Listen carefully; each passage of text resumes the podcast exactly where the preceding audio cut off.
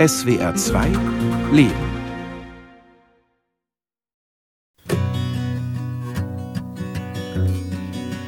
So wie Bosch Motoren baut oder Siemens Züge, habe ich Fleisch produziert. Und da hat er irgendwie mit Tränen in den Augen zu mir gesagt, Maike, ich produziere etwas, wovor ich mich selber ekel. Da hat mich 30 Schweine und hat so die Schnauze voll von diesen Händlern, von diesen Metzgern. Ich musste einfach etwas ändern, sonst wäre ich kaputt gegangen hier, ja.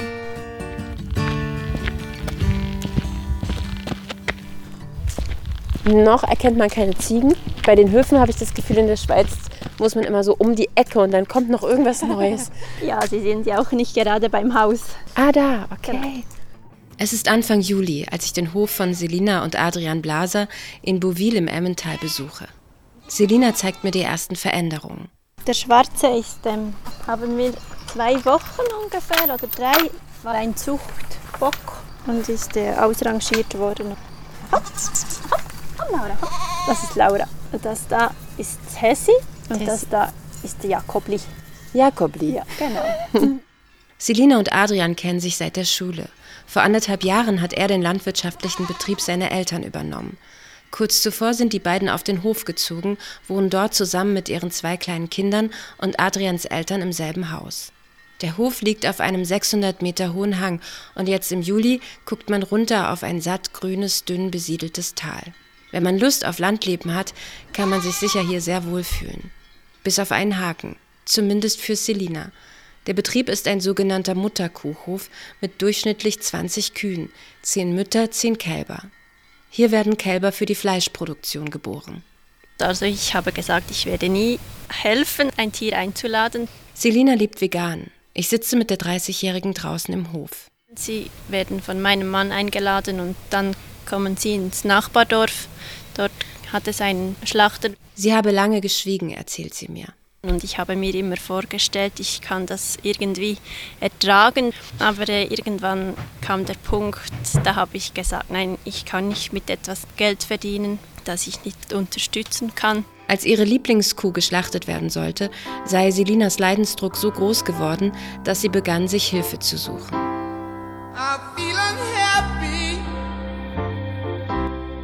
Auf einem Hof 170 Kilometer entfernt in der Gemeinde Eck bei Zürich wohnt die Frau, mit der Selina Kontakt aufgenommen hat.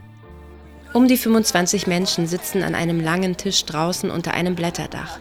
Es gibt Gemüsekuchen aus dem eigenen Anbau und Schweizer Käsekuchen auf Pflanzenbasis. Die Frau des Hauses, Sarah Heiligtag, hat das Essen zubereitet.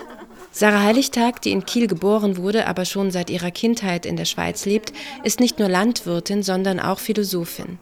Ein großer Teil ihrer Arbeit besteht darin, andere Landwirte zu beraten. Und zwar bei der Umstellung von Nutztierhaltung hin zum Lebenshof, wo die Tiere frei von bisheriger Nutzung sind. Auf ihrem Hof Hofnah leben 111 Tiere zum Zeitpunkt meines Besuches. Alles ehemalige Nutztiere, wie Schweine, Ziegen, Hühner, Truthähne, Esel, Pferde, die vom Schlachter gerettet wurden. Durch das, was wir hier machen, wurde das Interesse geweckt, auch ein Konzept wie unseres auszuprobieren. Sarah Heiligtag hat den Begriff Transformation geprägt für die Umstellung von Nutztierhaltung hin zu einer veränderten, aber trotzdem ertragbringenden Landwirtschaft. Ich komme ja aus der Philosophie, habe mich dort ins Thema Gerechtigkeitstheorie sehr eingearbeitet und auch dieses dann begonnen zu unterrichten. Und aus diesem heraus kam eigentlich dann die Idee, gemeinsam mit meinem Mann, der genau das Gleiche erlebt hat, dass wir einen Ort schaffen, wo wir nicht nur drüber reden, sondern auch anpacken. Sarah und ihr Mann Georg geben auf ihrem Hof vor allem Ethikunterricht für Kinder und junge Erwachsene. Drei bis vierhundert Schüler kommen pro Woche. Darüber hinaus verkaufen sie Gemüse und Obst aus eigenem bio-veganen Anbau. Dazu Sarahs Beratungstätigkeit, die in den letzten drei Jahren extrem zugenommen hat. Draußen hat Sarahs Mann Georg inzwischen mit einem Vortrag zum Hofprojekt begonnen. Für die Angestellten einer Bank, die eben noch mit am Mittagstisch gesessen haben. Alle sind neugierig. Ich vermute aber, dass Sarah auch mit vielen kritischen Stimmen konfrontiert ist. Also ich mache schon mal ganz klar nicht ein, ich melde mich irgendwo und sage, stell doch mal deinen Hof um. Ich habe zunächst mal einfach ein offenes Ohr für die Landwirtinnen und Landwirte, die sich an uns wenden. Und das haben inzwischen über 70 Höfe in der Schweiz getan. Ein bisschen spinnen und träumen, dazu würde sie die Landwirte erstmal auffordern. Und dann kommen oft schon ganz interessante Aussagen. Zum Beispiel, ich hätte ein paar Schweine, weil ich einfach Schweine gerne mag. Und sonst hätte ich noch ein kleines Café. Welche Experten können helfen? Welche finanziellen Einkünfte können wir schaffen?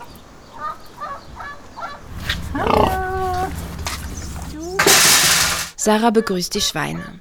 Es sind sieben riesige ehemalige Mastschweine. Hallo.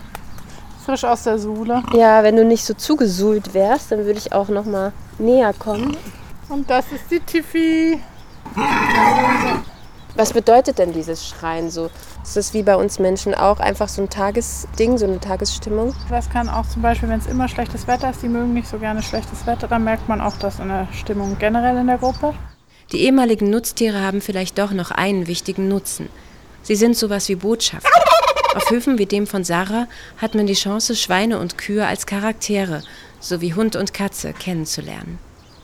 Also ich habe zwei, die abgesprungen sind oder die gesagt haben, es ist mir noch zu früh. Ich habe ein bisschen Angst vor der Reaktion im Dorf. Erzählt mir Sarah von den Landwirten, die sie berät. Das Ganze habe eine enorme Geschwindigkeit. Seit 2017 habe sie rund 55 Höfen bei der Umstellung helfen können. Darüber hinaus sind einige gerade dabei oder wollen anfangen. Also gewisse Betriebe, Milch ist ein gutes Beispiel, die funktionieren überhaupt nur noch, weil sie so stark subventioniert werden. Das heißt, wenn ich jetzt stattdessen nur pflanzliche Produkte anbaue und verkaufe, wo habe ich dann weniger Geld und wie kann ich dieses anders reinholen? Viele Bauern sagen aber, diese Freiheit, die sie dadurch gewinnen, diese Unabhängigkeit eigentlich, das löst in denen viel mehr so Dankbarkeit ihrem Beruf gegenüber aus, als wenn sie einfach alle paar Monate diese Direktzahlung ausgeschüttet bekommen. Zurück bei Selina im Emmental, die unter der Nutztierhaltung immer mehr gelitten und nach einer Lösung gesucht hat. Selina hat ihren Mann Adrian davon überzeugen können, gemeinsam Sarahs Hof zu besuchen. Ja, am Anfang war es schon etwas schwierig, weil für ihn ist das sehr viel Neuland. Selina und ich stehen vor den Kühen, die bald Lebenshofkühe sind. Das heißt, es werden keine neuen Kälber mehr geboren zur Fleischproduktion, die Kühe keine Nutztiere mehr sein bis zu ihrem natürlichen Lebensende. Die Versorgung der Tiere soll sich über Patenschaften tragen. Das heißt, die Paten zahlen einen monatlichen Beitrag, der anfallende Kosten und Arbeitszeit abdeckt. Ein Konzept, das beim Hofnah funktioniert und mit dem auch die anderen Landwirte, die ich besuche, positive Erfahrung gesammelt haben. Gerade als ich noch mehr darüber wissen will, wie die beiden demnächst ihr Einkommen verdienen wollen, spüre ich Spannungen, als Selinas Schwiegermutter über den Hof läuft. Zuerst hat sie vollkommen den Laden zugemacht und überhaupt nicht mehr mit uns gesprochen. Ja, mein Schwiegervater, der ist recht offen, der hatte gesagt, sie sollen es ruhig probieren und es ist vor allem meine Schwiegermutter, sie hat einfach gefunden, das kann nicht sein, dass wir jetzt alles kaputt machen möchten, was sie aufgebaut haben in den letzten Jahren. Schlussendlich hat sie dann gefunden, ja, wir sollen es versuchen. Ja, für uns ist es jetzt sehr interessant, Neues zu versuchen. Selina wird sich um die Tiere und die Patenschaften kümmern. Außerdem wird der landwirtschaftliche Hofteil, um den sich Adrian neben seinem Job in einer Landmaschinenwerkstatt kümmert, auf den Anbau von Gemüse, Obst und Kräutern setzen.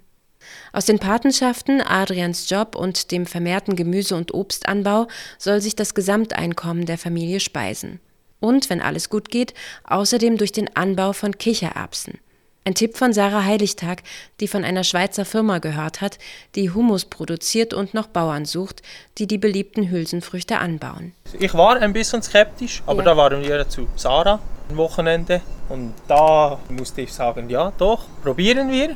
30 Jahren ist nicht viel, mhm. weil wir haben hier noch schwere Böden und für Kichererbse wäre besser leichte, warme, trockene Böden. Zum Glück habe er nicht extra neues Gerät anschaffen müssen. Vom Mais säen ist es die gleiche Maschine. Vom Reihenabstand geht es nicht ganz auf. Das klingt, als wärst du auch sehr neugierig, was ja, das angeht. Ja, sehr, ja. ja. Und isst du selber Hummus? Noch nicht bis jetzt, aber von den eigenen auf jeden Fall. Ich bin unterwegs im Kanton Luzern, fahre nach Büron. Hier haben Bert und Claudia Troxler seit knapp einem Jahr einen Lebenshof. Aber bevor ich den Hof kennenlerne, treffe ich auf einen Pulk von Menschen, die mit den beiden Landwirten einen Feldweg hinuntergehen. Unter den Besuchern ist auch Alexandra, die mir erzählt, dass sie aus Zürich hergefahren ist zum Patentag auf Hof Aurelio. Sie ist Rinderpatin. Vom Billy, er ist Rind. Ich mochte eigentlich schon immer Kühe und dann habe ich halt hier den Lebenshof Aurelio gefunden über Social Media und habe mich dann in Billy verliebt. Ich zahle einen monatlichen Beitrag für ihn. Mhm. Was ist das? Wie viel Geld ist das? Ähm, ich zahle jetzt 30 Franken. Umgerechnet knapp 28 Euro. Ich studiere noch und deshalb ist es so. Als Dank für die Patenschaft kann man die Tiere regelmäßig besuchen und ihre Entwicklung verfolgen. Ein paar Minuten später unten beim Kuhstall. Der Kennenlernmoment von Alexandra und Patenrind Billy. Er hat so eine kleine Schnauze. Er hat am gleichen Tag Geburtstag wie meine Mutter. Bemerkt die Rinderpatin stolz. Und wenn Patentanten eins kennen sollten, dann den Geburtstag ihres Patenkindes. Als alle Paten weg sind, erfahre ich auch von Bert und Claudia die Gründe für die Hofumstellung vom Nutztier zum Lebenshof. Das Umdenken fand schon mit Claudia statt. Da war also auch sie die treibende Kraft. Ich hatte schon immer als Kind mega gern Tiere. Als ich dann so 13, 14 war, hörte ich dann auf mit Fleisch essen. Veganerin sei sie erst geworden, nachdem sie zu Bert auf den Hof gezogen war. Erst als ich dann das hautnah miterlebt habe, wie das genau abläuft in der Milchwirtschaft, eben dass Kuh und Kalb getrennt werden und das hat mir so etwas von Leid getan und ich merkte plötzlich, wie falsch das ist. Wer ist das Huhn, was gerade auf deinem Schoß sitzt, Claudia? Das ist Huhn Pinky. Und jetzt kommt sie sogar auf den Tisch. Ich habe den Hof im 2014 übernommen von meinen Eltern. Wir hatten da 26 Milchkühe und 200 Mastschweine. Ja, und das ist schon nicht ganz korrekt, wie intensiv man das Tier da eigentlich nutzt. Das ist für den Landwirten auch nicht einfach, da einen Kompromiss zwischen Tierhaltung, Tierwohl und der Rentabilität zu finden. Bei der Entscheidung hin zum Lebenshof sei ihm eins wichtig gewesen. Ich habe dann immer gesagt, man sollte eigentlich so viel erwirtschaften können, wie man jetzt mit den Schweinen erwirtschaftet. Das war, das war eigentlich mein Ziel. Eben schlussendlich sind wir mit dem Lebenshof auf einem Niveau, wo wir sagen können, doch, wir können so viel erwirtschaften, wie wir vorhin mit der Produktion hatten. Und wir haben Patenschaften für alle Tiere auf dem Hof, 55 Rinder, 10 Hühner, ein Hahn und die zwei Schweine, noch sieben Alpakas. Das Ziel ist eigentlich mit den Patenschaftsgeldern alle Direktkosten der Tiere zu decken und die Arbeitskraft, die wir bei den Tieren leisten, dass die auch gedeckt ist. Als Teilpate teilt man sich die Kosten mit mehreren Paten. Wer eine Vollpatenschaft übernehmen möchte, zahlt zum Beispiel für eine Kuh 250 Franken und für ein Huhn oder Hahn 30 Franken. Und dann ist da ja noch der Haferdrink, für den sich Bert und Claudia den Hafer auch selber anbauen, da wo vorher Mais war, als Kraftfutter für die Tiere. Konntet ihr zum Beispiel irgendwelche Anlagen dafür nutzen, die ihr eh hattet? Nein, das ist eigentlich eine recht große Investition gewesen. Es braucht da Kochkessel dazu, es braucht eine Waschmaschine für die Glasflaschen, Kühlanhänger. Wir verkaufen ja das an verschiedene Bioläden und unverpackte Läden und das sind jetzt wirklich etwa um die 200 Liter pro Woche, aber es wird eigentlich immer mehr. Die Sarah sagte im Interview, dass es vielen Landwirten so geht, dass nach solchen Umstellungen, natürlich ist es ein Batzen, den man da zu bewältigen hat, scheint so ein bestimmter Druck irgendwie rausgenommen zu sein. Ja, das kann ich bestätigen, weil wenn, wenn man jetzt Tiere hat, die in der Produktion sind, dann hat man immer die gewissen Termine und zu gewissen Zeiten muss gemolken sein und so weiter, und nachts die Schweine aufladen. Man ist ein Stück freier. Es gibt sicher auch Landwirte, die bereit wären, so was zu machen, wie wir jetzt machen, aber finanziell gar nicht können, weil sie die nächsten 30 Jahre gebunden sind mit Hypotheken, weil sie einen neuen Stall gebaut haben.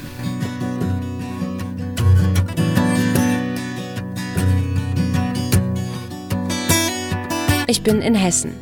Wo genau soll ich nicht erwähnen, genau wie seinen richtigen Namen.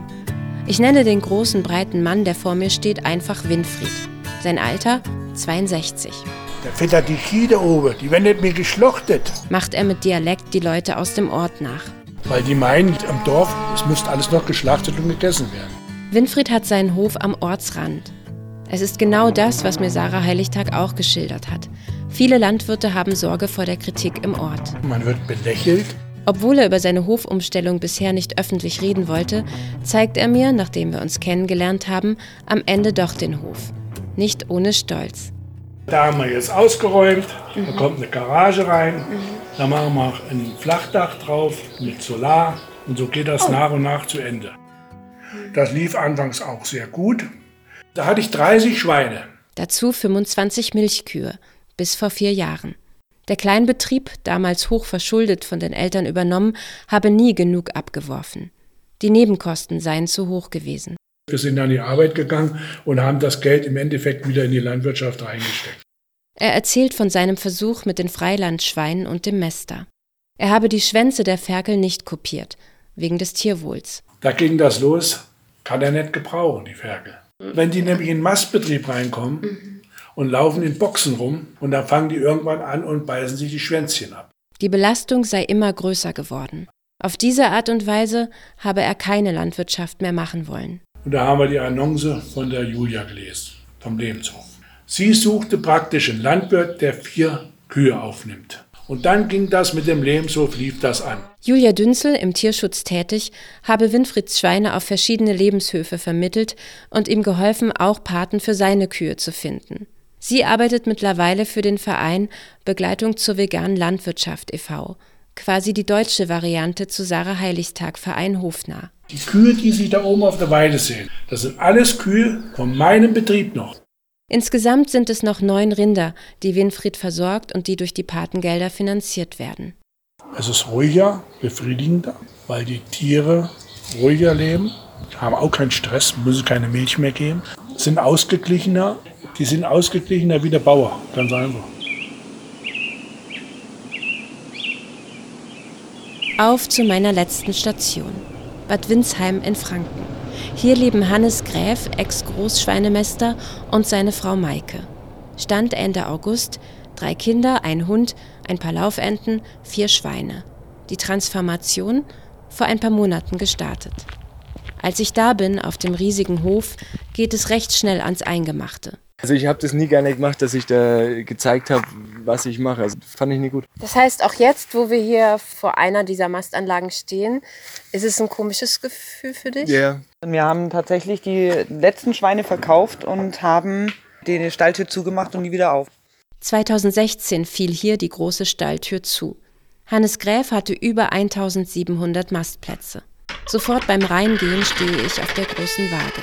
Da wurden die Schlachtschweine halt gewogen und dann hier ist der LKW vorgefahren. Das ist so ein äh, typischer Stall gewesen. Also hier waren 96 Tiere drin, immer 12 Stück pro Bucht. Es riecht immer noch nach Ammoniak. Maike durchbricht den Geruch der Vergangenheit mit Zukunftsplänen. Das ist halt diese Vision, dass man hier halt verschiedene Sachen macht. Mhm. Seminarraum oder Atelier oder Fahrradwerkstatt. Ich will Menschen hier haben, ich will Leben hier haben, ich will Charaktere hier haben, ich will das hier vereinen können, weil ich das kann, weil ich den Platz habe. Wir sitzen zusammen auf Sofas in einer Scheune. Und Krachmachermühle, weil wir wollen Krach machen, also positiven Krach. 2011 mit Anfang 20 hat Hannes den Betrieb seiner Eltern übernommen. Der Vater krank, der Hof hoch verschuldet. Keine Chance, Nein zu sagen. Du hast ja gar nicht den Blick nach außen, weil du ja schon dein Leben lang auf diesem Hof so bist. Was der Papa macht, passt schon, das ist in Ordnung. Erst als er Maike kennenlernt, bekommt Hannes langsam eine andere Sicht auf seine Arbeit und die massive Nutzung der Tiere.